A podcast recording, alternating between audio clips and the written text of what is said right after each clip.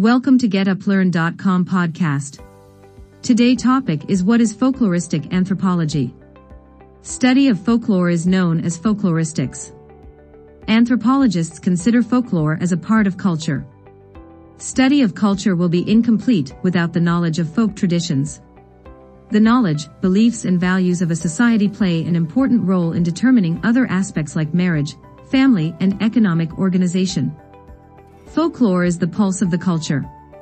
Anthropologists try to understand these pulses by going deep into the culture.